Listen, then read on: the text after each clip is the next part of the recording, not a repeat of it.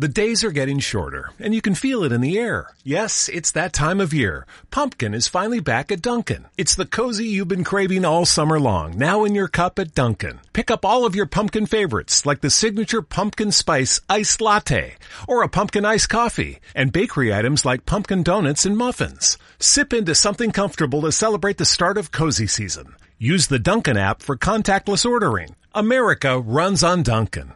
Right now, switch your family to T-Mobile and get four lines for $25 a line with AutoPay and 5G access included on America's largest 5G network. So don't wait. Get unlimited and nationwide 5G access for the whole family for just $25 a line. Visit a T-Mobile store or T-Mobile.com today. Plus taxes and fees. Customers may notice lower speeds and further reduction if using over 50 gigs a month due to data prioritization. Video at 480p. Unlimited while on our network. Qualifying credit and 4 plus lines required. Capable device required for 5G. Coverage not available in some areas. Some uses may require certain features. See T-Mobile.com. Sempre un, un momento di, di, eh, di ritardo. Eccoci qua. Allora, eh, buonasera, buon pomeriggio a tutti. Buon pomeriggio a tutti. Ciao Luciana, come stai? Bene, grazie. Tu? Eh, Bene, bene, te- te- teniamo duro, siamo sempre qua, continuiamo con, con le nostre, con le nostre trasmissioni. Come ieri abbiamo avuto un momento di mh, così, una defiance con, eh, con Daoud Abbassi perché dovevamo fare una- la prima tappa del nostro viaggio eh, virtuale attraverso l'Iran. Ciao Maurizio, subito, ci sono, ci sono i nostri aficionados che meriterebbero un premio perché sono colleghi di Cos'è? Sono colleghi prima di noi. Cioè, noi magari stiamo ancora lì che chiacchieriamo del più e del meno, siamo a prendere il caffè e tutto quanto, loro stanno già lì e ci ricordano il dovere che dovete parlare in agguato. in agguato e, e invece appunto con Davud recupereremo questa sera alle 9 perché non sia mai perché poi lui capirai, ovviamente anche l'orgoglio persiano si fa sentire che non, non- non- ammette sconfitte quindi Sempre ci saremo sottovalutato l'orgoglio persiano. esattamente, esattamente. Allora. Allora, con Luciano noi ci conosciamo oramai dal 2012, ormai non vicinissimo, possiamo dirlo, 2012, e ci conoscemmo proprio in quel di Teheran. Se ricordi Esatto. era durante un festival di Fajr, quindi era nel bel mezzo di un gelido inverno in quel di Teheran, mi ricordo sotto delle nevicate eh, abbondanti e abbastanza complicate. Tu eri arrivata, mi sa, da pochi giorni, o sbaglio, a Teheran? Sì, ero arrivata da pochi giorni, mi ero subito fiondata, mi ero subito fiondata nel cinema, perché in fondo il cinema è bellissimo in genere, ma il cinema iraniano ha una marcia in più. Quindi, nonostante le difficoltà linguistiche, tutto quello che vuoi, è talmente facile comunicare con gli iraniani poi che alla fine ti racconta, si siedono accanto a te e ti raccontano il film, mentre il film va avanti. Eh, infatti è vero, è proprio così, cioè proprio non devi fare poi grandi sforzi, anche se non hai problemi. E perché tu sei stata corrispondente dell'ANSA da Teheran per due volte, giusto? volte tra il 2011 e il 2012 e, e tra i, quando c'era Ahmadinejad e poi quando c'era Rouhani nel 2015, quindi ho seguito tutto il farsi dell'accordo sul nucleare iraniano. Nel 2015 praticamente c'è stato un periodo in cui si scriveva e si parlava solo di quello, ma era giusto che fosse così perché era un grande avvenimento e quindi era giusto coprirlo. Giustamente, Ed era anche interessante coprire, capire le difficoltà interne che Rouhani aveva avuto nel cercare di far passare all'interno del proprio del Parlamento iraniano, far passare con la guida la necessità di trovare un nuovo dialogo con il mondo per i vantaggi politici, economici che, avrebbe, che tu, questo avrebbe comportato il paese. Però la resistenza interna è stata fino all'ultimo. Io mi ricordo nel Parlamento iraniano, iraniano proprio lo rosolavano a fuoco lento, convocavano lui e Zarif ogni santo giorno per chiedergli conto di questa norma, di quest'altra norma, dicendogli ma tu stai svendendo all'Occidente la nostra Ecco. indipendenza. Insomma è stato bello combattuto diciamo, anche dall'interno. Vedi Luciana, subito ci dicono siete fantastici, guarda che bello, guarda, guarda che soddisfazione, grazie, no, ma tro- troppo buoni. È bellissimo, vedi, uno lo fa solo per questo, perché così te lo dicono, no? la, la- la- proprio, la propria vanità è appagata. No, scherziamo ovviamente. Ah, dicevo, eh, Luciana, ora tu hai avuto quindi queste due esperienze di vita professionale, però diciamo l'Iran poi ti è rimasto dentro, ti è rimasto nel cuore perché il livello, cioè, noi con Luciana molto, ci siamo trovati molto spesso no, a discutere lo stesso tavolo in occasioni di conferenze, di convegni, eh, l'ordine dei giornalisti, però voglio dire, il tuo approccio è anche molto, come dire, è molto passionale, non, non è soltanto come dire, una, sì, ovviamente c'è tutta la tua professionalità, però ogni tanto, insomma, dire, si vede che è un mm. paese che ti è rimasto dentro. Sì, certo, è un paese che mi è rimasto dentro, che rimpiango molto, mi dispiace molto di non poterci tornare per via del coronavirus, chissà quando ci potremo tornare, quando ci potremo muovere.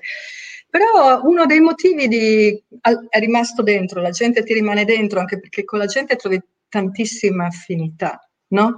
E nel senso che sono persiani, ma sono anche molto vicini all'Occidente, quindi alla nostra cultura, e quindi è, è immediato il confronto, il dialogo con loro.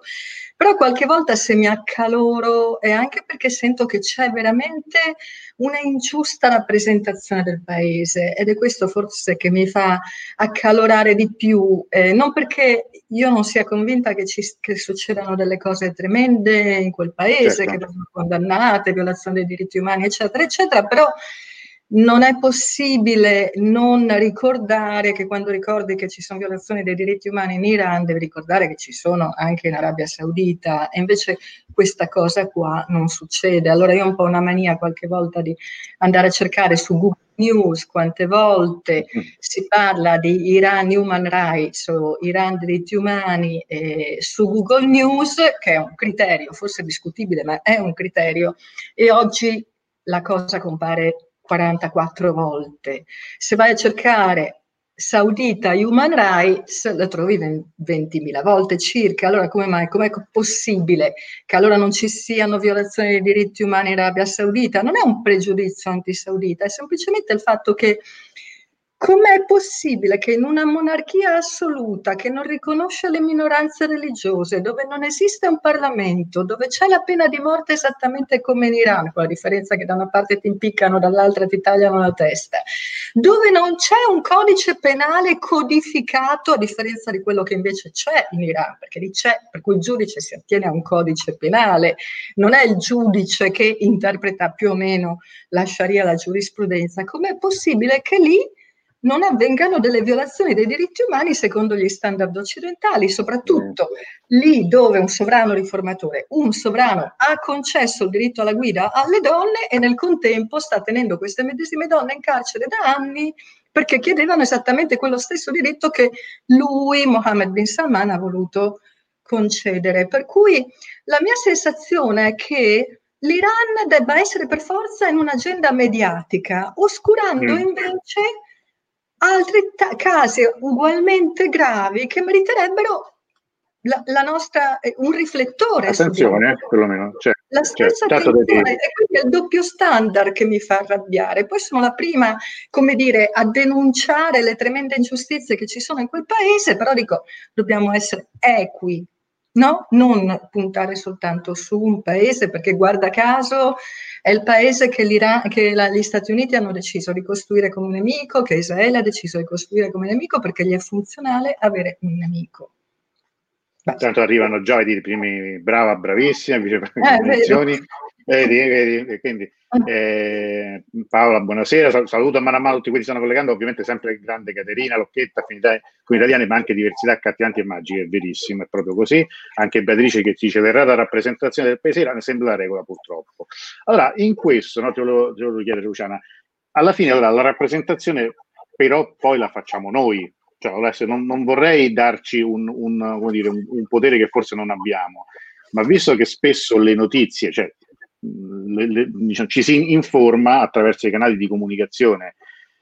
Dov'è che allora si è sbagliato? C'è, secondo te eh, c'è un errore o c'è soltanto malafede in questa narrazione dell'Iran? Ma io credo che noi non, a differenza di quello che noi pensiamo, noi non siamo liberi di scrivere esattamente ciò che vogliamo. Ciao cioè, Max, intanto lo vogliamo Max. Cioè, ehm, allora, ci sono dei criteri a monte per coloro che fanno i giornali, in base al quali qualcosa è notizia o qualcosa non è notizia. Mm. No, guarda che io ti racconto qualcos'altro invece di raccontare la solita palla delle donne, del velo, eccetera. Cui sacrosanto parlarne, però non puoi ridurre la condizione femminile all'obbligo del velo, no? Allora io ti racconto un'altra storia. Ah no, ma questo qui non va, non va sui giornali, questo qui non è interessante. Comunque no, oggi non possiamo perché perché il New York Times dice una certa cosa, il Jerusalem Post dice una certa cosa, la Associated Press ha lanciato questa cosa, la Reuters ha lanciato quest'altra, quindi noi dobbiamo essere sulla notizia e quindi la notizia è quella. Per quello io dico che non c'è libera stampa in Italia, perché come giustamente diceva l'altro giorno l'ambasciatore Bradanini, non parlando di Iran, però ha detto una cosa che mi ha fatto riflettere in una sessione come questa. Il mainstream satura lo spazio mediatico, per cui non c'è più posto per parlare d'altro, oppure c'è un diritto di, tru- di tribuna no? sul mainstream, per cui parliamo al 90% di questo, del pericolo dell'Iran della bomba atomica, che poi se potremo approfondire vedremo che ora come ora è piuttosto scarsamente probabile. Poi parliamo dell'Iran che viola i diritti umani, poi parliamo del, del, del velo della donna e le solite menate, eh? e quindi, ok, ti diamo un pezzettino per parlare di qualcos'altro, ma quel pezzettino è del tutto irrilevante, no? Perché il mainstream impone che invece si parli di quest'altra cosa. E il mainstream, per esempio, adesso impone perché Pompeo ha deciso che si deve parlare di questo, dato che gli è andata male, non è riuscito a fare completamente fuori l'accordo sul nucleare con due anni di massima pressione contro l'Iran, ha deciso che deve spostare l'ultima battaglia al Consiglio di sicurezza dell'ONU, ma questa è una questione molto tecnica. E noi sempre dietro all'agenda che ci dettano altri. D'altra mhm. parte... Mm-hmm è un rapporto di forza anche. Quindi la nostra anche libertà qui. di stampa è illusoria, è solo un diritto di tribuna. Su questo sono perfettamente d'accordo. Tu sai che io per, per, scrivere quello che mi pare alla fine mi sono costruito di Rus il mio spazio, perché figurati le volte che i miei articoli sono stati magari commissionati e poi dopo cestinati perché giudicati troppo filo-iraniani. Ricordo ancora, non dico quale, settimanale, un po' di anni fa, che dopo no, era troppo possibilista nei confronti dell'Iran. Cioè, nel senso che poi semplicemente diceva che un accordo sarebbe stato possibile, come poi è stato, se qualcun altro lo ha buttato eh, nel cestino della spazzatura non è certo colpa dell'Iran, a mio avviso. Però facciamo un gioco, così, così diciamo, andiamo un po' avanti anche per parlare di quello di cui, eh, per cui insomma, diciamo, ci siamo dell'appuntamento qui oggi. Allora, faccio, facciamo vedere due, due, foto, facciamo il giochino delle foto, ok? Mm-hmm. Allora, tanto mica qui perché maggioranza piace sentire quello che vogliono sentire. Sì, esattamente, c'è anche sicuramente una pigrizia poi da parte del pubblico che è abituato a sentire Ma sempre la stessa cosa è esattamente è così. Scusate, applausi a Luciana per le coraggiose affermazioni sulla libertà di stampa e l'usare in Italia. Bene, giusto, è giusto, eh, fa piacere che i nostri amici lo riconoscano. Allora, eccoci qua, noi ci facciamo piccoli piccoli per un momento e qui facciamo vedere la copertina dell'Iran al tempo di Trump. Questa però è la copertina della prima edizione, che se non sbaglio è del febbraio 2018, giusto Luciana? Uscito sempre per Castelvecchi, sì, esatto. febbraio, febbraio, 2018. Questa è la, la prima edizione.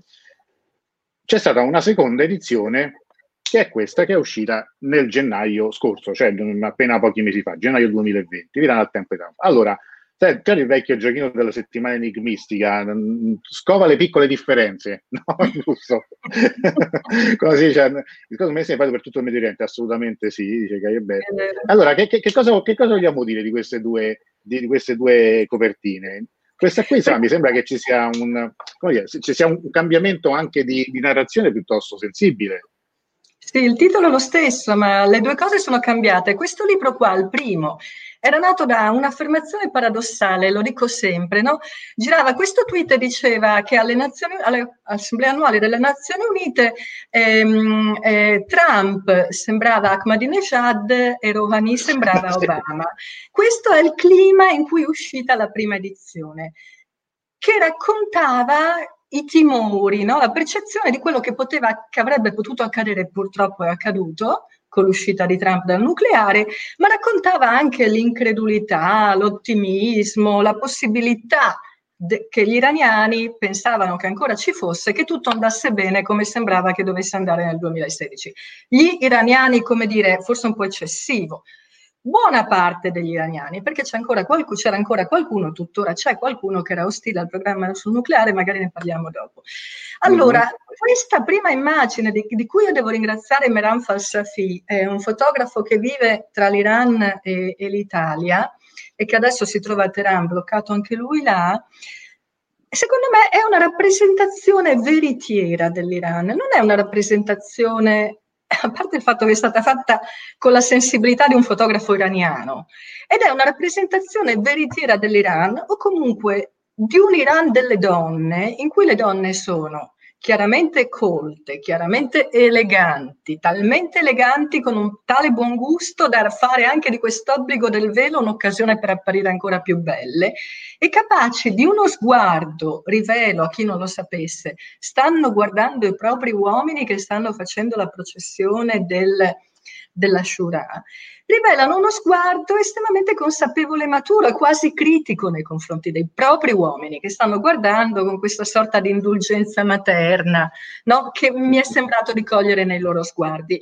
Allora, questa è una rappresentazione dell'Iran possibile, perché l'Iran è fatto di molte facce, ma questo è molto interessante, del femminile iraniano, ed è una rappresentazione anche di una realtà, cioè che le donne iraniane sono talvolta talmente più brave degli uomini che fanno difficoltà a trovare un compagno, un partner alla loro altezza e quindi sono condannate anch'essa, anche loro, come tante donne in Occidente, a rimanere sole, ad una singlitudine, se vogliamo. No? E a, de- a segnalarmi questa cosa è stato, guarda caso, una sociologa delle donne iraniane. No? Questo come il mm. primo problema che avevano le donne iraniane nel 2017, quando stavo finendo di fare le interviste, fine 2017. L'altra immagine invece è chiaramente un'immagine che molto di più si adegua a quello che l'Iran, all'Iran di Ahmadinejad, a quello che all'Iran alla fine è diventato grazie a due anni di politiche di Trump e di massima pressione, cioè hanno prevalso gli elementi scuri, gli elementi bellici, gli elementi rabbiosi, questo qui è il funerale di Soleimani, in cui masse, milioni di persone si sono riversate nelle strade per dare l'ultimo saluto a questa persona di cui si può dire di tutto, che ci piace, che non ci piace, che era un terrorista, che era un eroe, di tutto di lui si può dire, ma sicuramente lui era par- era un'istituzione in Iran, cioè era, faceva parte delle forze armate regolari dell'Iran e ucciderlo era un atto di guerra vero e proprio, come se non ci uccidessero il capo di Stato Maggiore. Perché Ricordiamo, non esatto, solo, scusate, ti interrompo, ricordare soltanto un dettaglio. Soleimani viaggiava con passaporto diplomatico quando è stato ucciso. Giustamente. Quindi, anche questa storia del abbiamo scovato Soleimani, cioè Soleimani arriva all'aeroporto di Baghdad, che insomma non mi, non mi risulti sia il posto più come dire, nascosto e mh, mm, eh, invisibile del mondo. Quindi anche lì la narrazione che c'è stata a livello mondiale poi di, di, di quello che è avvenuto è, è, piuttosto distorta, da un'immagine proprio distorta. Cioè, se uno che veniva da, da, dalla Siria e andava in Iraq con passaporto diplomatico, lo hanno fatto fuori, aveva soltanto un paio di, di, di auto di scorta, se non sbaglio. No? Quindi già cominciare da questo è, è, è un, un, dettaglio non, non, non indifferente. Volevo comunque, hai fatto bene a dirlo, a rilevarlo, perché è giusto fare le contronarrazioni sulle cose. Volevo soltanto finire il mio ragionamento. Se la prima copertina, non a caso fatta da un fotografo iraniano, rappresentava l'Iran che aveva ancora speranza nel futuro dopo l'accordo sul nucleare, no? e in quello sguardo di quelle donne c'era la, spra- la speranza, c'è un futuro possibile per le donne e per i giovani, futuro che poi gli è stato proprio chiuso davanti, sia alle donne che ai giovani, perché i primi a subire le sanzioni sono stati i giovani e le donne, perché le sanzioni hanno avuto come primo risultato un mancato sviluppo economico che avrebbe dato ai giovani e alle donne la possibilità di lavorare. Risultato è aumentata la fuga dei cervelli dall'Iran. Risultato le donne si sono chiuse in casa, proprio loro che erano le più competenti e preparate e che forse per la prima volta potevano anch'esse aspirare alla rottura rottura del soffitto di cristallo. No? Questo, allora, quella prima copertina rappresentava l'Iran che guardava al futuro, quello delle speranze che mi venivano raccontate nella prima edizione del libro. La seconda copertina vede l'Iran schiacciato in quella rappresentazione demonizzante che l'aveva accompagnato per i precedenti decenni. Però veniva, vede, vede l'Iran schiacciato nella pos- l'unica allora quante volte noi abbiamo pensato cioè, quando io ho saputo quella mattina che Soleimani era stato ucciso io sono, ci sono stata così male come non ero mai sta- come non ero stata nemmeno quando era arrivato l'attacco degli yemeniti sulle impianti The days are getting shorter and you can feel it in the air. Yes it's that time of year. Pumpkin is finally back at Dunkin' it's the cozy you've been craving all summer long now in your cup at Dunkin' pick up all of your pumpkin favorites like the signature pumpkin spice iced latte or a pumpkin iced coffee and bakery items like pumpkin donuts and muffins. Sip into something comfortable to celebrate the start of cozy season. Use the Dunkin' app for contactless ordering. America runs on Dunkin'. Introducing touch-free payments from PayPal, a safe way for your customers to pay. Whether you're a market seller, I'll take two tomatoes and a cucumber. poodle pamperer, piano tuner, or plumber. Signing up to accept touch-free payments for your business is easy. Simply download the PayPal app and display your own unique QR code for your customers to scan. Touch-free QR code payments. No seller fees until 2021. Not applicable to PayPal here transactions. Other fees may apply. Shop safe with PayPal. sauditi di qualche mese prima, perché avevo capito che lì veramente la possibilità di una guerra c'era. No, veramente l'abbiamo rischiata più che mai in quel momento. Ho detto, Dio, no, qui non se ne viene più fuori, sarà un secondo Iraq una seconda Siria. Invece, benché fosse stato schiacciato nell'angolo, costretto a fare la guerra, la leadership iraniana è riuscita comunque a tenere tutto sotto controllo, almeno sul piano internazionale, cioè a controllare e misurare anche la propria reazione, in modo che dall'ansia di vendetta che giungeva da larghi stati della popolazione iraniana, non da tutti, ma comunque da alcuni larghi stati della popolazione iraniana, poteva sfociare la guerra. E invece la leadership iraniana è riuscita a tenere questa cosa qui sotto controllo, a fare una reazione misurata no? a questo attacco terribile che avrebbe dovuto essere la prima di tante, cioè i primi attacchi alle basi USA in Iraq, giunte subito dopo il fu- funerale di Soleimani, in cui, guarda caso, c'è stata la ressa che ha ucciso altre persone, per cui una lunga, una lunga sequela di tragedie ha vissuto l'Iran in quei mesi, no? Però di tragedie proprio nate anche pur da quella prudenza dell'Iran di rispondere in modo misurato, poi c'è stata questa cosa terribile che è stato il missile sparato per errore contro un aereo civile ucraino con passeggeri, dove i passeggeri erano principalmente iraniani. Cioè, la tragedia che ha vissuto in quel mesi l'Iran è una cosa che io credo qualunque paese farebbe veramente tanta fatica a sopportare. Ti faccio una domanda molto cinica. Secondo te, se su quell'aereo non ci fossero stati soprattutto cittadini iraniani, ma fossero stati soprattutto cittadini di qualsiasi altro paese occidentale, quale sarebbe stata la reazione, diciamo, a livello de- delle cancellerie del mondo occidentale? Stavo pensando, mi stavo chiedendo, mi aspettavo che tu mi chiedessi quale sarebbe stata la risposta degli iraniani, credo che sarebbero stati altrettanto incazzati, possiamo, possiamo dire, nel senso, que- nel senso che proprio era un problema di umanità violata. Delle cancellerie europee ci sarebbe stata una tremenda risposta, ma anche là dove avessimo avuto delle cancellerie occidentali più, più mh, caute, no? E sicuramente l'America di Trump avrebbe colto l'occasione per arrivare al botto, o non lo so, cioè non ci sarebbe più stato nessun possibile spazio di mediazione con la massima pressione trumpiana. Certo, no, no, ma anche io, nel, è un ragionamento, se vogliamo, anche molto, molto cinico, perché appunto parliamo comunque di vite umane, quindi comunque sarebbe stata una tragedia. Ma appunto sempre nel, nel, nel ragionamento del, del, così, del doppio standard, eh, di, di, di, come eh, alcuni atti, se commessi da una parte, sono ritenuti automaticamente più gravi eh, quando sono, sono, effettuati dall'altra parte. Ricordiamo sempre del, del caso dell'Airbus che nel 1988 venne, venne abbattuto dagli americani, in Chi se lo ricorda quasi? Nessuno. Nessuno, anzi ricordiamo sempre che, che- che allora gli americani buttarono giù un aereo civile iraniano, eh, partito Mm. da Teheran, se non sbaglio, per Dubai, in cui morirono tutti, tutti civili, tutti assolutamente, era un volo di linea in cui non solo non si ammise l'errore, ma si disse pure, cioè alla fine il, il comandante che ordinò eh, l'abbattimento venne premiato una volta tornato negli Stati Uniti. Ricordiamo che eravamo alla fine della guerra con l'Iraq e mh, anche in quell'occasione la... Uh, 200, ecco, ci ricorda Damiano Greco, 290 morti, poi questo, ne abbiamo parlato molte volte, ma è una cosa che appunto gli iraniani ovviamente ricordano, noi non ricordiamo mai, perché appunto insomma, certo. è, un, è, un, episodio veramente orribile che però è passato un po' ovviamente nel dimenticatoio. Come gli iraniani io... ricordano, scusami un attimo, no, no, gli iraniani ricordano tutto ti ricorda, ricordano sempre ricorda, di non avere mai scatenato, la Repubblica Islamica non ha mai scatenato nessuna guerra e ne ha subita una che è durata otto anni. Però devo dire una cosa rispetto a questo abbattimento per errore, non c'è solo l'errore umano, cioè c'è una terribile responsabilità delle autorità politiche e militari iraniane per non avere bloccato lo spazio aereo nel giorno certo. del contrattacco.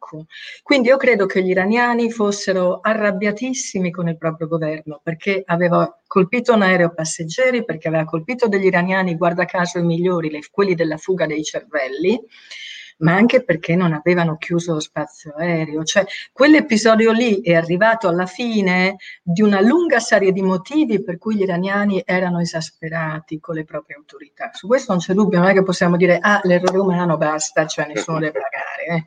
Cioè, qualcuno dovrà pagare per quello che è accaduto. Giustamente, come tu hai ricordato, qualcosa, quando qualcosa di analogo è accaduto nel 1988 ai danni di un aereo iraniano, que- nessuno ha pagato di fatto. No? Certo. Io infatti non so tu cosa ne pensi. Allora, sai poi questo episodio che allora era veramente sulle prime pagine, è stato per giorni, no? Questa crisi, diciamo, Trump-Iran eh, e poi l'abbattimento de- dell'aereo ucraino. Poi adesso oramai da due mesi mh, tutta l'attenzione mondiale è monopolizzata dall'emergenza Covid-19, quindi ci sembra già un evento lontanissimo, in realtà è l'altro ieri. Però ricordo che c'era qualcuno che ipotizzava questo. Eh, io non sono un esperto militare, né tantomeno di aviazione. Mi, mi, sembra anche abbastanza difficile credere che l'errore umano, cioè di una sola persona, possa poi provocare un erro, una tragedia come questa, cioè che sia nel racconto della versione ufficiale che il soldatino di turno abbia sbagliato e abbia no, eh, dato il via a, a, a, a, questa tragedia sparando un missile. Certo. Sarebbe è, è, è, ipotizzabile che in realtà da parte degli Stati Uniti ci fosse stato un attacco, un hackeraggio dei sistemi di difesa eh, iraniani, per cui in realtà è più semplice ammettere l'errore umano piuttosto che dire in quell'occasione ci hanno sabotato praticamente il nostro sistema di, di sorveglianza e quindi è successo tutto questo? Assolutamente sì, è possibile dirlo, soltanto che non ne avremo mai le prove. Cioè, avremo, allora, gli Stati Uniti e Israele non ammetteranno mai di avere, come dire, hackerato i sistemi di difesa iraniani. Gli iraniani non ammetteranno mai, le autorità militari iraniane e politiche, di avere un sistema di contraerea vulnerabile a questo sorta di hackeraggio, però è molto verosimile, tanto è vero che per esempio di recente l'Iran è stato accusato di Israele di aver hackerato delle proprie strutture credo per il governo di idrico, non mi ricordo bene, adesso mi è sfuggita una cosa. Per cui abbiamo ogni tempo ritualmente l'Iran accusato di hackerare, via dicendo, no? Però quasi non si ricorda quasi mai che invece l'hackeraggio avviene anche ai danni dell'Iran. Assolutamente, d'altra parte ricordiamo sempre che il, diciamo, il sabotaggio anche di tutto il programma nucleare, no? e, e, una serie di operazioni che oramai da più di dieci anni vengono compiute in territorio iraniano, sono azioni che hanno portato poi alla morte anche di, di, di, di persone, di civili. C'è il famoso, eh, quello che poi in Occidente è raccontato come l'assassinio di scienziati nucleari iraniani, in alcuni casi si tratta dell'omicidio, cioè di attentati in cui vengono uccisi, in un caso era addirittura l'addetto alla contabilità di, una, di, un, di un centro di ricerca in cui si facevano appunto ricerche sul nucleare, quindi di questo stiamo parlando. Lì ci sono stati veramente dei servizi segreti di qualche paese, non sappiamo quale, hanno ucciso degli scienziati nucleari, alcuni dei quali, come dicevi tu, non erano nemmeno scienziati. No, no nemmeno scienziati. A proposito sì, dell'Iran sponsor del terrorismo, no? No, no, certo, cioè nel senso che, che, tutto questo sono... sono eh, no. perché ci, ci diceva l'Arabia aveva, scusami, aveva pubblicato due giorni prima che ci sarebbe stata una missione per uccidere Soleimani e Muhandis, al Muhandis sì, cioè, era, una, era, qualcosa, c'era nell'aria oramai da giorni, sapevamo la, la, la, la tensione stava crescendo. Ciao Rita che ci saluta. Prima volevo far vedere un altro commento della nostra amica che diceva, a proposito del, dell'informazione, riflettendoci è il motivo per cui tante persone segu- seguono canali di informazione e intrattenimento come Breaking Italy. ci si è accorti che molta informazione è castrata, non permette il ragionamento e quindi l'espressione di un'opinione informata. Per informazioni relative all'area medio orientale è anche peggio. Certo. Mentre Antonino scrive, ho letto a ottobre 2020 decade l'embargo internazionale sulle armi per l'Iran. Questo Era quello di cui accennavo prima, il nuovo sì. terreno di scontro che si è spostato al Consiglio di sicurezza delle Nazioni Unite. Cioè, lo devo spiegare questa faccenda brevemente? Sì, sì, sì, sì, sì, sì. Allora, eh, l'accordo sul nucleare del 2015 è stato recepito multilaterale con sei potenze che si sono sedute al tavolo, hanno trovato l'accordo dopo anni di trattative, è stato poi recepito dalla risoluzione 2231 del Consiglio di sicurezza dell'ONU. All'interno di questa ehm, risoluzione si dicevano tante cose, si prevedeva anche che cosa sarebbe accaduto se una delle parti fosse stata inadempiente rispetto ai precedenti accordi. E poi alla fine si diceva anche che a partire da una certa data, cioè dall'ottobre del 2020, avrebbe cominciato ad essere allentato l'embargo, o meglio l'embargo delle Nazioni Unite sull'importazione di vendita, cioè sulla vendita di armi all'Iran. Mm? Mm-hmm.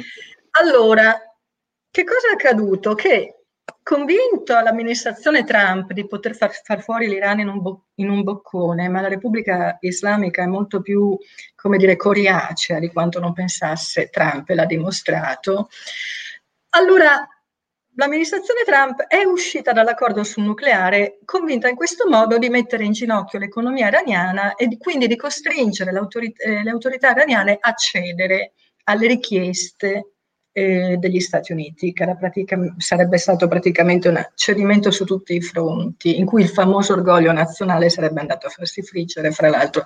Non c'è riuscito, purtroppo a danni della popolazione iraniana, e non certo che ha sofferto, che si è impoverita, che ha, eh, non c'è riuscito. Rim- eh, la classe dirigente della Repubblica Islamica è rimasta in piedi, ha prevalso la, l'ala più ultraconservatrice, quindi fallimento. La massima pressione di Trump contro l'Iran non è servita. Adesso stiamo arrivando alle elezioni presidenziali. Che cosa porta a mm. casa Trump? Un fallimento nella sua politica iraniana? No, deve per forza ottenere un risultato, dire perlomeno che è riuscito a non fare entrare, a non, come dire, far togliere le sanzioni delle Nazioni Unite sulla vendita delle armi all'Iran. Per poter fare questo deve però dire che l'Iran è stato inadempiente rispetto agli accordi in base alla risoluzione 2231 dell'ONU, no? cosa che finora in realtà è stato in primo luogo gli Stati Uniti che sono stati inadempienti, no? costringendo, ma solo un anno dopo, l'Iran ad essere esso stesso inadempiente. Dopo aver messo l'Iran nelle condizioni di dover essere inadempiente rispetto acc- ad un accordo che l'Iran ha cercato di tenere in vita finché ha potuto, adesso gli Stati Uniti sostanzialmente vogliono rientrare nell'accordo per dire che l'Iran è inadempiente e quindi per non far scattare quel, l'allentamento dell'embargo sulle armi nei confronti dell'Iran. Questo sta succedendo. Allora, Prima di passare oltre, io mi ero presa due, due cosine che ci tenevo a dire.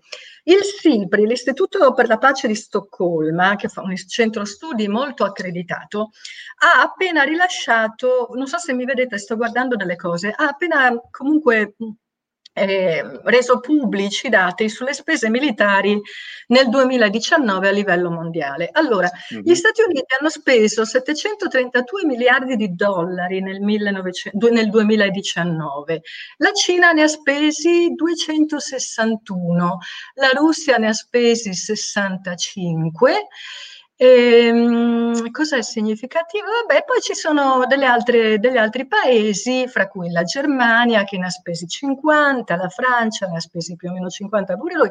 Insomma, fra i primi 10 l'Iran non c'è. Vai a cercarti sempre nelle, nelle, grafiche, nelle grafiche o nei dati, nei fogli Excel del SIPRI, che vi invito a guardare, e scoprite che l'Iran ha speso 12 miliardi in armamenti contro i 61 dell'Arabia Saudita e mm. contro i 20 di Israele. L'Italia ne ha spesi 26. Mm? E ricordo 732 degli USA. Ma allora mi spiegate perché chi è che vuole fare la guerra? Se una grande potenza ne spende 731, arma l'Arabia Saudita e tutti i suoi alleati, e l'Iran ne spende 12, chi è che vuole fare la guerra?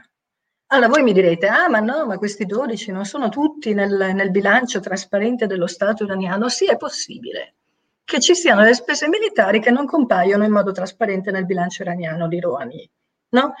Però mm-hmm. la SIPRI sostiene di tenere conto anche di questo. Mm? Quindi, secondo il SIPRI, per cui prendiamola un po' alla larga, però il SIPRI ha tenuto conto anche di questo, ma di sicuro in queste spese non c'è quello per l'ordigno atomico. Ne siamo certi, l'ha accertato la IEA. Adesso c'è l'allarme per il fatto che ah, ormai l'Iran è a, è a sei mesi, se volesse... Get ready for the tastiest breakfast under the sun. New Jimmy Dean Casserole Bites. All the homemade flavors of a breakfast casserole, packed into a poppable bite. And you know something else? They taste good. Introducing touch-free payments from PayPal, a safe way for your customers to pay. Whether you're a market seller, I'll take two tomatoes and a cucumber. poodle pamperer, piano tuner, or plumber. Signing up to accept touch-free payments for your business is easy. Simply download the PayPal app and display your own unique QR code for your customers to scan. Touch-free QR code payments. No seller fees until 2021. Not applicable to PayPal here transactions. Other fees may apply. Shop safe with PayPal. Fare l'arma nucleare, fra sei mesi potrebbe averla. Ah, ma certo che può. Cioè, se voi aveste rispettato l'accordo sul nucleare, ci avrebbe messo 12 mesi per averla e non 6. E se adesso ce ne mette 6, aiuto, aiuto, al lupo, al lupo, è semplicemente perché l'Iran è stato messo nelle condizioni di venir meno agli impegni che si, che si era preso nei confronti del resto del mondo. Quindi l'ordigno atomico per ora comunque non ce l'ha. Se mai lo volesse ci metterà sei mesi. In questi sei mesi gli Stati Uniti, l'Arabia Saudita e Israele avranno tutto il tempo che vorranno per bombardarlo. A destra, per sotto, per sopra, per dritto, per rovescio. E quindi non ce l'avrà la bomba atomica. E non solo non ce l'avrà la bomba atomica perché, perché ha previsto, c'è una fatua che dice che non la vuole avere, ma perché prima di essere religiosi e di rispettare le fatua, gli iraniani sono intelligenti, ma chi glielo fa fare di fare la bomba atomica? Fermo no, restando che India e Pakistan hanno entrambi la guerra atomica ecco. e nessuno parla della possibilità di un conflitto fra l'India e il Pakistan. Quindi vuol dire che l'ordigno atomico come mezzo preventivo ha una qualche sua validità. Ma questo in questo momento è fuori questione, io credo. Io credo che poi l'Iran si riservi la possibilità di continuare degli studi nell'eventualità che sia necessaria un'arma preventiva, cioè sia necessaria la possibilità di arrivare presto ad avere un ordigno atomico, ma a scopo preventivo, cioè meglio deterrente. Questo è un altro discorso. Mariana è circondato da potenze atomiche, ha fatto l'accordo sul nucleare con delle potenze atomiche. Infatti, noi non c'eravamo perché non abbiamo la bomba atomica, ecco perché non c'eravamo a quel tavolo tra l'altro l'esempio dire, della cronaca eh, geopolitica degli ultimi anni, ovvero il rapporto diverso che l'America, sempre di Trump, ha, avuto e ha con la Corea del Nord, che invece la bomba ce l'ha, è come dire, dovrebbe essere letto come una, casomai un, un viatico, cioè un, un, incoraggiamento a dotarsi quantomeno in forma preventiva, perché è evidente che se ce l'hai probabilmente gli altri sono costretti a considerarti in un altro modo.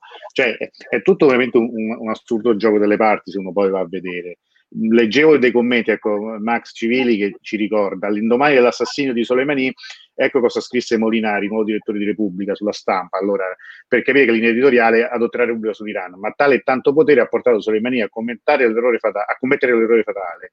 L'assalto all'ambasciata USA a Baghdad del 31 dicembre con centinaia di miliziani sciiti penetrati dentro la zona di sicurezza.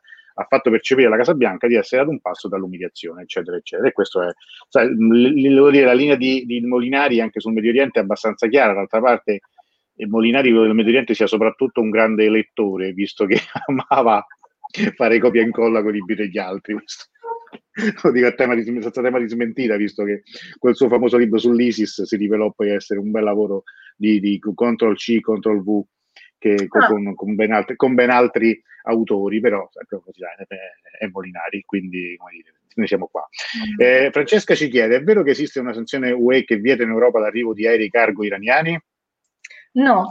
Noi non abbiamo sanzioni, cioè noi non abbiamo delle sanzioni contro l'Iran, noi ne avevamo di sanzioni UE contro l'Iran eh, prima dell'accordo sul nucleare. L'accordo sul nucleare le ha sospese.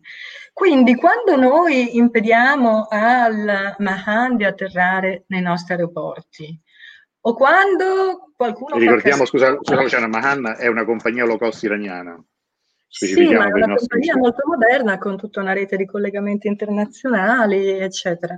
Comunque, quando impediamo a Mahan di, di, atterrare nei nostri aeroporti o facciamo un gran casino perché Iran ha fatto un atterraggio eh, per, eh, a Roma e a Milano per portarsi via gli studenti iraniani e riportarseli a casa, in realtà noi non facciamo altro che riecheggiare, no? ancora una volta il messaggio americano, perché è l'America che ha sanzionato Mahan.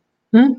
E quindi l'America, come è accaduto quando Pompeo, credo nell'autunno scorso, è venuto, ha incontrato il nostro ministro degli esteri Di Maio, pubblicamente ha detto e ringrazio Di Maio per aver accettato, per aver promesso che avrebbe come dire, eh, impedito a Mahan, di, che avrebbe tagliato la convenzione con Mahan in modo che Mahan non potrà più vol, vol, vol, volare in Italia, no? Cioè, noi subiamo il diktat di un'altra potenza anche a vanta- a svantaggio nostro, perché subendo diktat, noi abbiamo perso commesse per miliardi, abbiamo perso investimenti per miliardi, abbiamo impedito alla nostra economia di svilupparsi, ai nostri giovani di trovare lavoro. Molto, abbiamo fatto del male ai giovani iraniani, abbiamo fatto del male alle donne iraniane, ma abbiamo fatto male anche a noi stessi.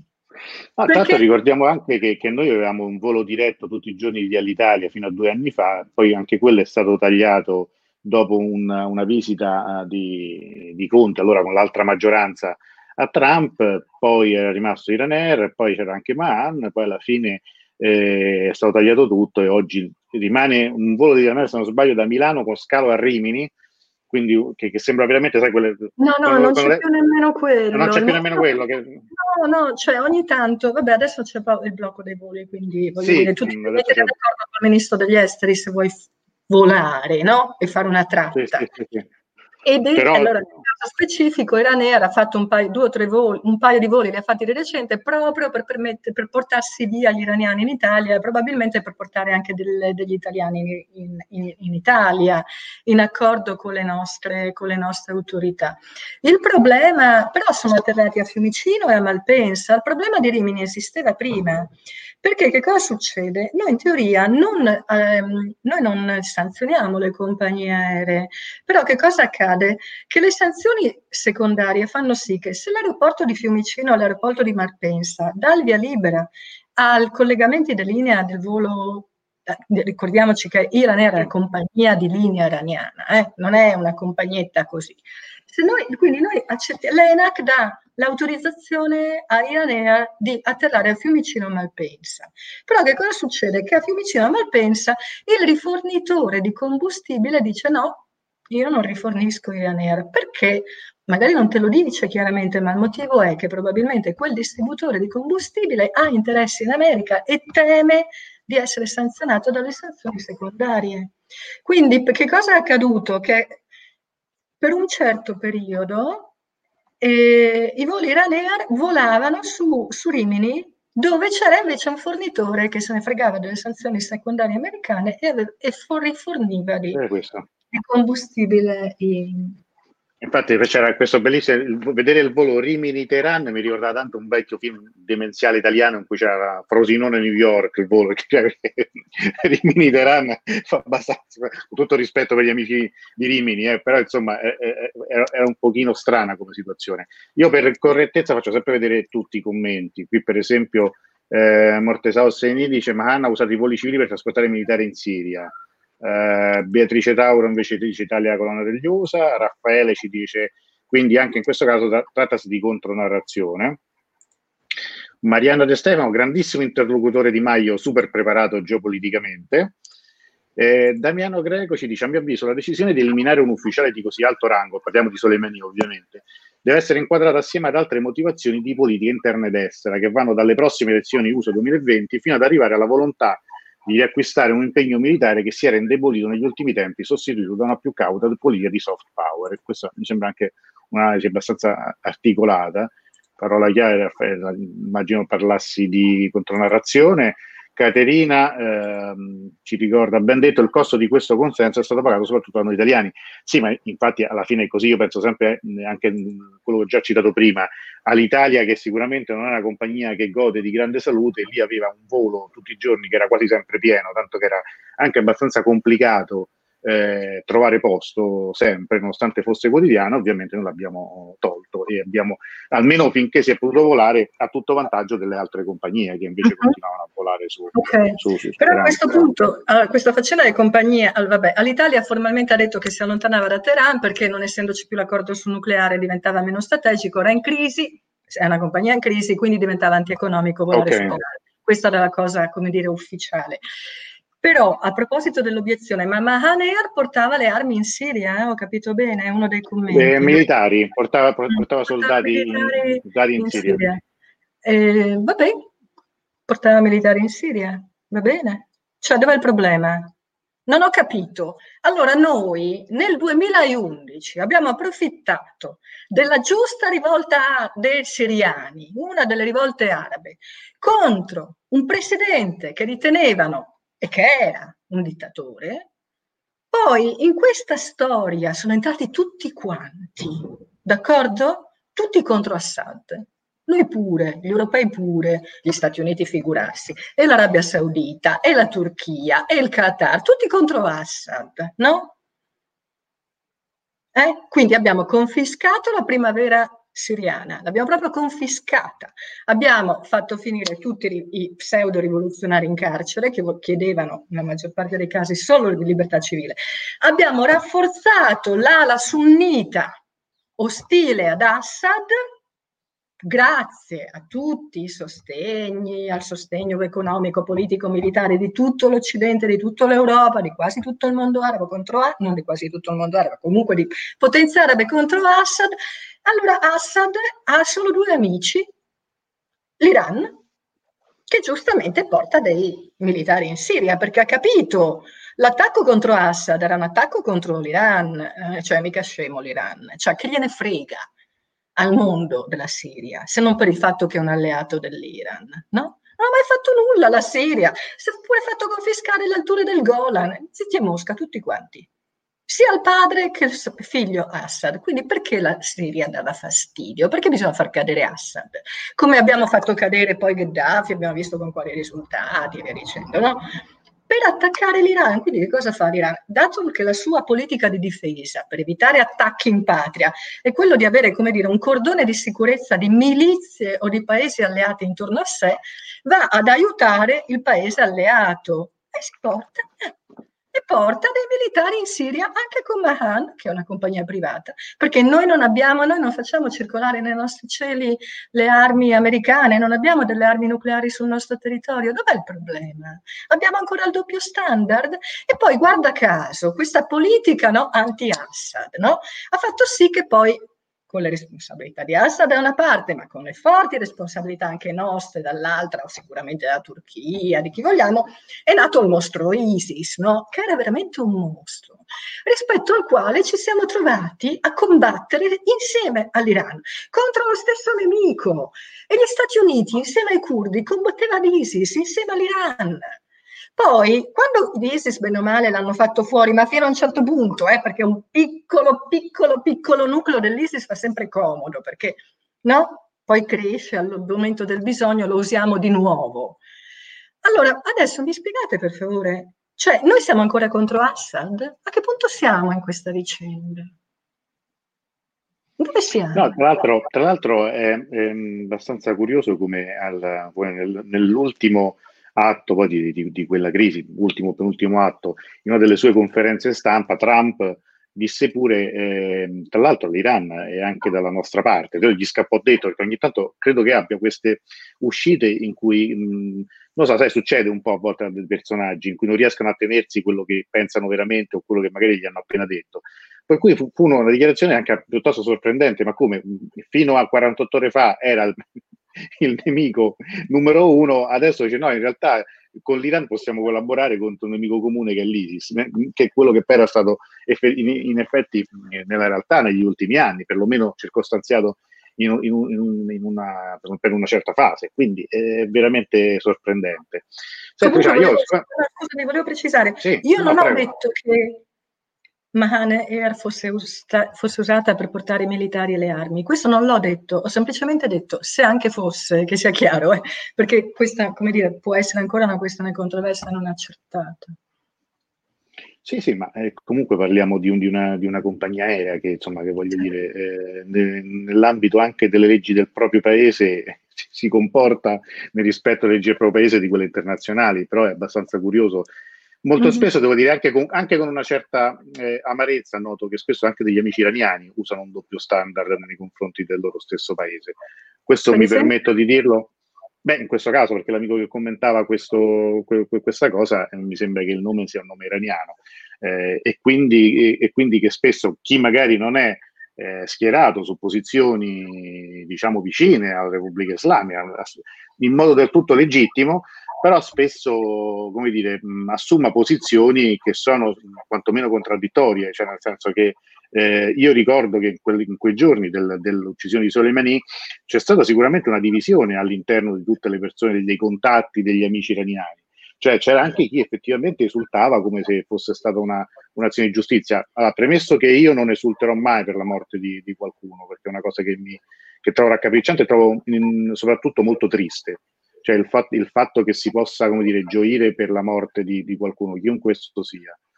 Ma al di là di tutto questo, in questa logica non c'era assolutamente nulla, secondo me, di intelligente da parte di chi da iraniano assumeva questo atteggiamento di festa e viva hanno ammazzato Soleimani. Puoi anche detestarlo, ma oggettivamente quello era un atto di guerra che credo poco di buono avrebbe mai potuto portare al proprio paese di origine e comunque a tutto il Medio Oriente.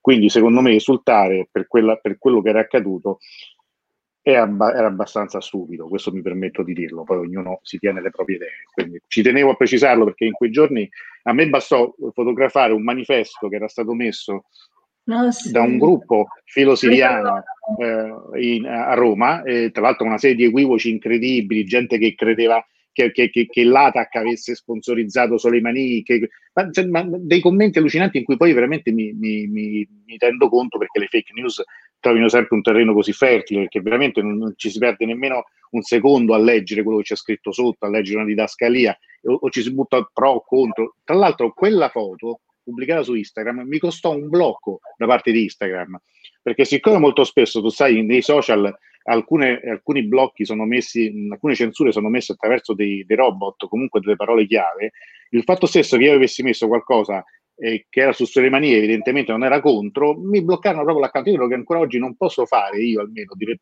eh, autonomamente, delle dirette su Instagram proprio per quel motivo. Questo sempre alla faccia ovviamente della libertà di, di opinione e del, e del, rispetto ovviamente del, certo. come dire, del pensiero altrui. Era, una, una piccola, esatto, un, piccolo pensiero. Pensate come vi pare, basta che pensate come noi. Questo insomma il senso è sempre quello. Con tutto che non verrà mai da me, eh, da parte mia, una, una, un'apologia de, del personaggio eh, Soleimani nella questione, mm, però semplicemente uno deve cercare di raccontare i fatti. Senti, cioè, siamo già a 50 minuti, io non vorrei nemmeno approfittare della tua grande energia che comunque in, queste, in, queste, in questi minuti ti sta rivelando, perché quando poi si parla di Iran mh, mm, eh, veramente riacquisti tipo i superpoteri. Eh, ti volevo però dire, ehm, il tuo libro eh, appunto si chiama L'Iran al tempo di Trump. Allora, mm. questo tempo di Trump non sarà infinito, c'è un prima, prima o poi ci sarà anche un dopo. Allora, le, le mie due domande sono queste. La prima è, ma l'Iran prima di, di Trump, al tempo prima di Trump, stava effettivamente così bene? Era meglio? E perché? Questa è la prima cosa. Il secondo, Covid-19 permettendo, a novembre si voterà. After my heart attack, Cash from Active Care meant I had choices. When I had cancer, cash from Active Care meant I didn't need to stress so much about money. What is Active Care? Active Care is a supplemental health insurance policy that offers protection for covered cancer, heart attack, or stroke. and a choice of cash benefit options from 10,000 to $60,000. If you're diagnosed with cancer, a heart attack or stroke, you could end up paying thousands of dollars or more in out-of-pocket medical bills. Active Care gives you protection at an affordable price. So, get Active Care for cash, choice, and control. Active Care is brought to you by Colonial Penn Life Insurance Company and is underwritten by Washington National Insurance Company. Visit colonialpenn.com for more information. This is a limited benefit policy. This policy has limitations and exclusions. For costs and complete details of coverage, visit colonialpenn.com.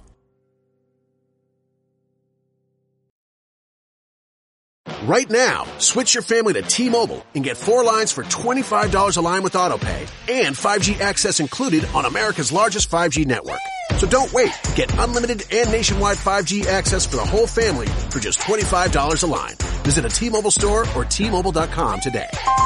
Plus taxes and fees. Customers may notice lower speeds and further reduction if using over 50 gigs a month due to data prioritization. Video at 480p. Unlimited while on our network. Qualifying credit and 4 plus lines required. Capable device required for 5G. Coverage not available in some areas. Some uses may require certain features. See T-Mobile.com. Io ricordo che eravamo, credo, eravamo insieme forse a, un, a un'iniziativa di Limes qualche mese fa e Nicola Pedde, rispondendo alla domanda forse del pubblico, quando qualcuno gli chiese ma secondo lei se dovesse essere rieletto Trump, come, si, come sarebbe la politica no, nei confronti degli altri? E lui corresse la domanda dicendo non se, quando sarà rieletto Trump? Questa era la, la, dire, la, la risposta di, di Nicola. Secondo te oggi, innanzitutto, allora, partiamo dall'ultima. Secondo te è così scontato oggi che Trump verrà rieletto e quanto potrebbe influire il, il dossier Iran?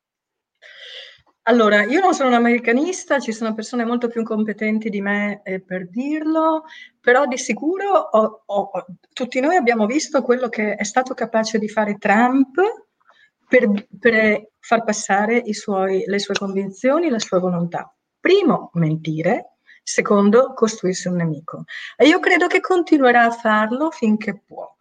E l'Iran sarà perfetto come nemico, come mm. ultima carta. Per cui è molto probabile che si crei nuovamente un caso Iran. Vi ho raccontato prima quello che sta facendo Pompeo per questo, no? al Consiglio di sicurezza degli Stati Uniti.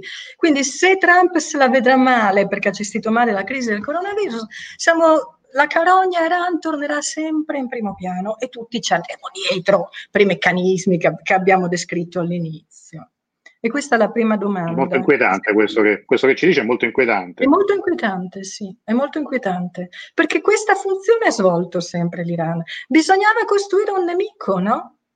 In Iran, mm-hmm. cioè nel Medio Oriente abbiamo bisogno di un nemico per vendere le armi, no? Cioè, è sempre stato questo. E l'Iran è un nemico. Perché un nemico? Perché l'Iran, oltre che orgoglioso, è pure indipendente. Per cui non dimentichiamo che la rivoluzione iraniana, non dico la rivoluzione islamica, perché le due cose non sono identiche.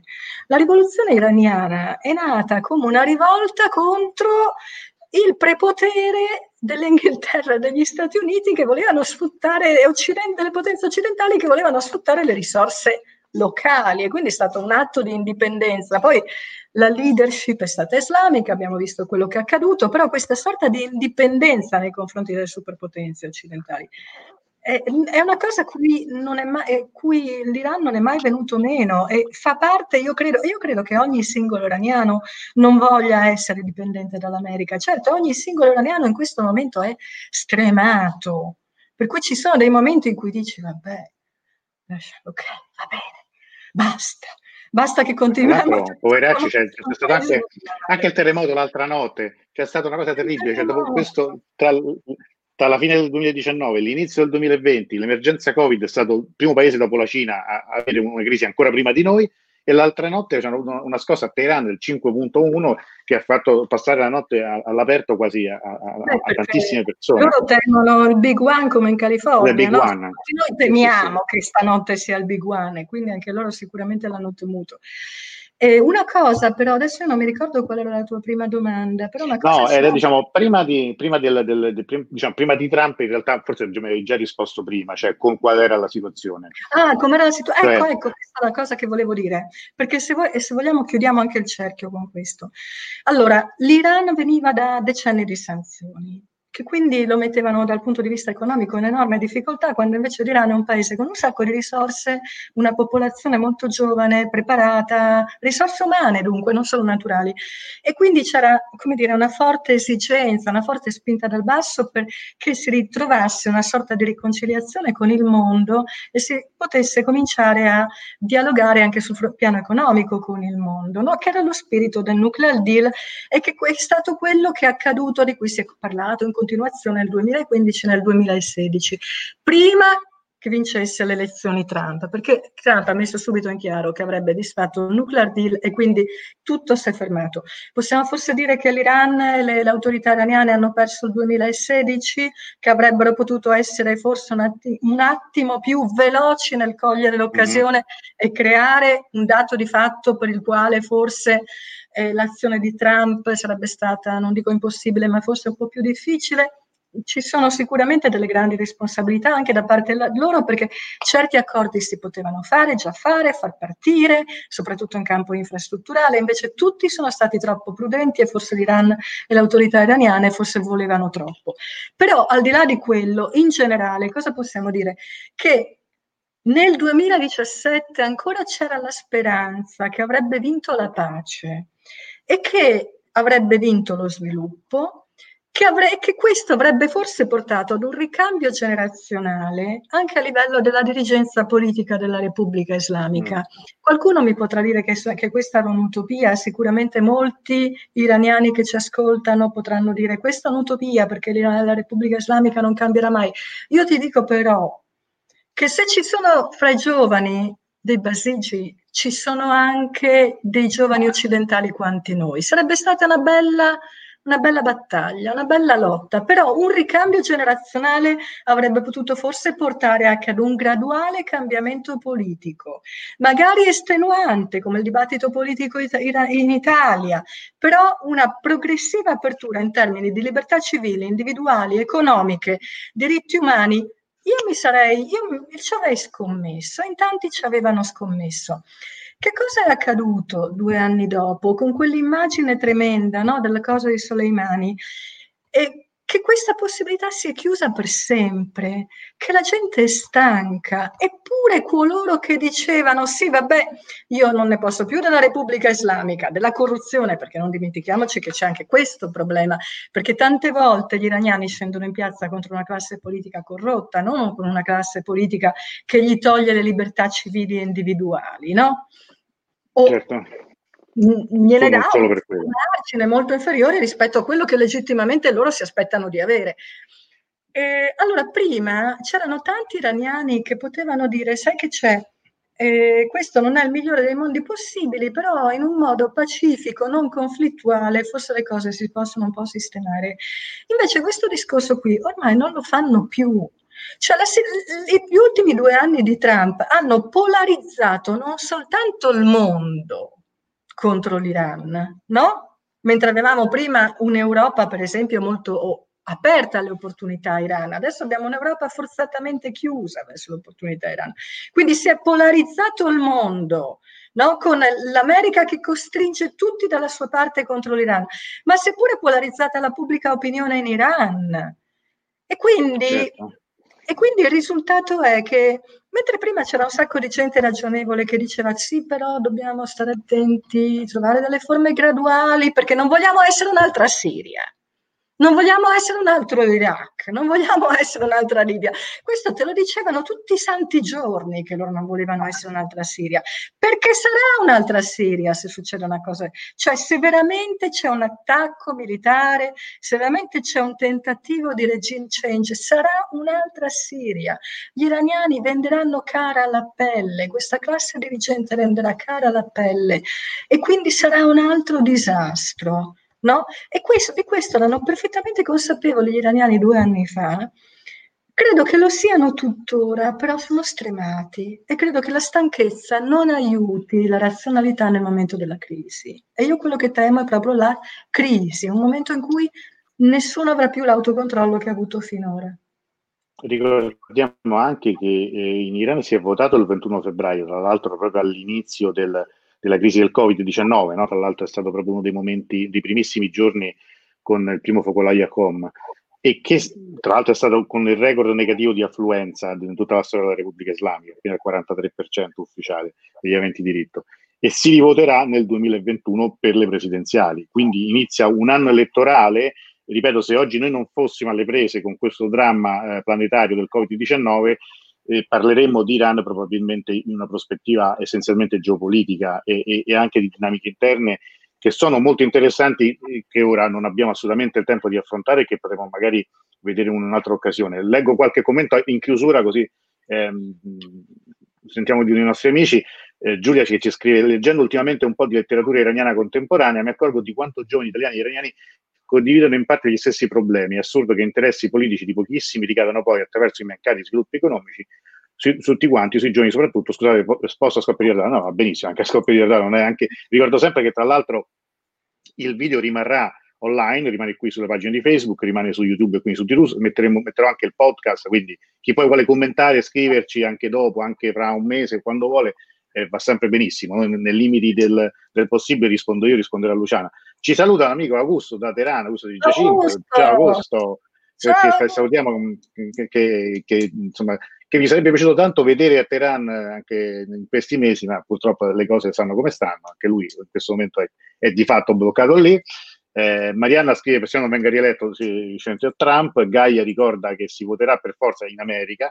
Lo prevede la Costituzione. La data di insediamento è fissata per il 20 gennaio, molto difficile da modificare, indubbiamente. È, è anche vero che la situazione in, negli Stati Uniti per l'emergenza sanitaria è veramente drammatica. Quindi bisogna vedere in, in quali condizioni pure si andrà al voto. Eh, questa, questa, persona, scusate, io non, non, so il nome perché questo piccolo grande emozione molto bello, questo account su YouTube, ma non so se sia un signore o una signora che ci, che ci segue con, con, molta attenzione e affetto, scrive tutte queste risorse che fa paura, voglio un po' in ginocchio. Indubbiamente le risorse de, del, dell'Iran io infatti vorrei una volta dedicare una, una, diretta sul petrolio, perché è proprio la, come dire, la, benedizione e maledizione di questo paese. Gli argomenti mh, ce ne sarebbero migliaia di quella dell'Iran. Salutiamo anche Patrizia, che se non sbaglio ieri ci ha saluto per la prima volta. Gli iraniani or- ormai sono stanchi e questo dobbiamo mettere è verissimo. Francesca, grazie Luciana, grazie a te Francesca. Eh, sì, signora, signora, lei è una signora. Eh, signora, signora. eh, Alberta, ciao Alberta, come stai? Piacere che ci rincontriamo qui. Eh, Caterina, Luciana Bozzatti, grazie, sei sempre molto chiara ed esponi le tue opinioni con rispetto per l'Iran e soprattutto evidente e profonda conoscenza della realtà di questo paese, di cui si trattano i media, non solo italiani, con vaghe o pochissime conoscenze culturali e strategica miopia. Grazie sempre a Dirus perché è una finestra aperta sull'Iran di grande respiro e con un vastissimo panorama. Grazie Dirus, grazie a te Caterina, sempre gentilissima. Allora, io, visto che abbiamo superato l'ora, ci eravamo dati addirittura questo come limite nelle nostre colonne d'Ercole, ma siamo andati oltre, io ringrazio Luciana che è stata come al solito un vulcano, quando si parla di Iran veramente si, si, si trasforma tipo i supereroi alle mie spalle della Marvel, per cui magari pure se la, prendi una giornata in cui non è proprio come dire, proprio in vena, ma subito dopo eh, riesplode. Graziella come sempre, se stai chiesto, sì, grazie, grazie a te. Graziella, scusa, questo insomma è bisticcio di parole. Eh, è stato davvero interessante, interessante grazie, molto eh, interessante. Ho letto il libro 2018 di, di Luciana Borsatti. Se puoi leggere anche quello diciamo, della giornata perché è, è molto interessante. Sono due anni, no? Cioè, quell'altro finiva nel 2018. Eh, che è proprio un'altra storia, cioè nel senso che bisognerebbe ideare come una nuova stagione delle serie televisive, perché è così. Eh, grazie a te Damiano, Mina ci dice molto interessante la conversazione, grazie. Eh, Rita anche ci ringrazia, grazie a te. Eh, Rita, eh, sono anche tanti amici che, con cui sono stato in Iran, quindi è sempre bello poi di trovarsi. Grazie Luana, grazie a te. Farete un'altra diretta insieme, l'argomento è sommariamente interessante. Eh, Luciana, eh, qui ti, ti, richiedono, anche perché ti dico subito, guarda, io non, non mi piace fare tanto le gare, però questo cioè, abbiamo il record di spettatori stasera, quindi non, non mi puoi dire di no un'altra.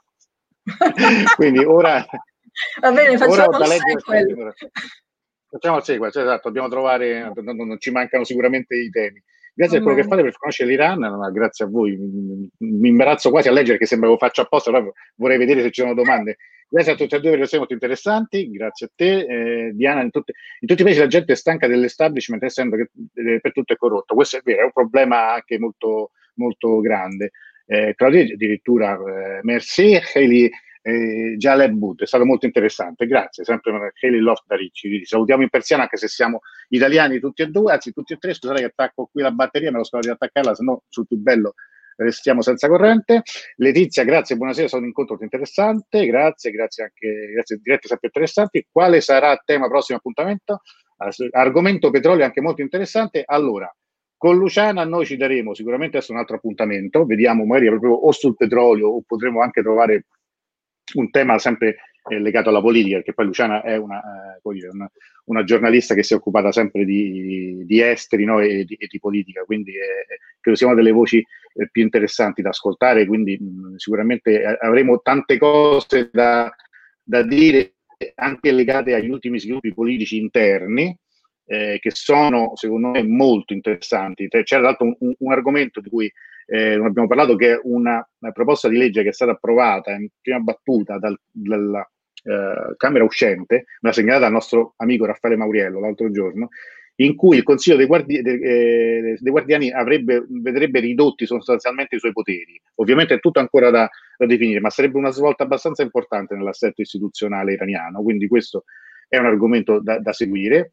Anna Maria, grazie. Alla prossima. Allora, vi dico a tutti, alla prossima, la prossima è molto vicina, nel senso che fra due ore recupereremo con Davud Abbassi la diretta sul viaggio in Iran, quindi andiamo diciamo, su tematiche che vogliono essere un, un po' più rilassanti, perché con lui ce, ce, ne andiamo in giro per il nord dell'Iran, in particolare nella strada Ardebil ed Astara. L'appuntamento è alle 21, quindi fate una cena leggera. Aperitivo e, e cena. Aperitivo e cena e ci vediamo appuntamento oggi alle 21 beh, Caterina è fantastica sa già, ci anticipa sa già tutto lei e meno male appuntamento oggi alle 21 per un romantico incontro sulla strada più bella del paese. Quindi questa, di, questa diretta con Dawood sarà solo sulla mia pagina Facebook questo sempre ringraziando appunto gli americani e le loro sanzioni che impediscono di, di trasmettere dall'Iran su questa piattaforma su cui invece siamo in contemporanea un po' su tutto Grazie, grazie della pazienza, grazie a Luciana de, di tutto, della tua partecipazione, un caro saluto e buona serata, un, buona serata a tutti e ci vediamo per chi vuole alle 21 sempre sulla pagina Facebook. Finché potete, io lo dico ancora, restate a casa, per favore. Grazie, grazie a tutti, buona serata. Ciao. Grazie a te Antonello, soprattutto a tutti voi. No, no, no. Chiudiamo? Sto chiudendo, eccoci qua, aspetta che Advancements in the medical field are giving nurses faster, more effective results than ever before. They should expect the same from their education, too. Capella University's game changing FlexPath format allows you to set your own deadlines and leverage your experience to move faster through your program. So the faster you move, the more money you save. When you're ready, we'll be here. Visit capella.edu for a trial course at no cost to you. Capella University. Don't just learn, learn smarter. Right now, switch your family to T-Mobile and get four lines for $25 a line with AutoPay and 5G access included on America's largest 5G network. So don't wait. Get unlimited and nationwide 5G access for the whole family for just $25 a line. Visit a T-Mobile store or T-Mobile.com today. Plus taxes and fees. Customers may notice lower speeds and further reduction if using over 50 gigs a month due to data prioritization. Video at 480p. Unlimited while on our network. Qualifying credit 4 plus lines required. Capable device required for 5G. Coverage not available in some areas. Some uses may require certain features. See T-Mobile.com.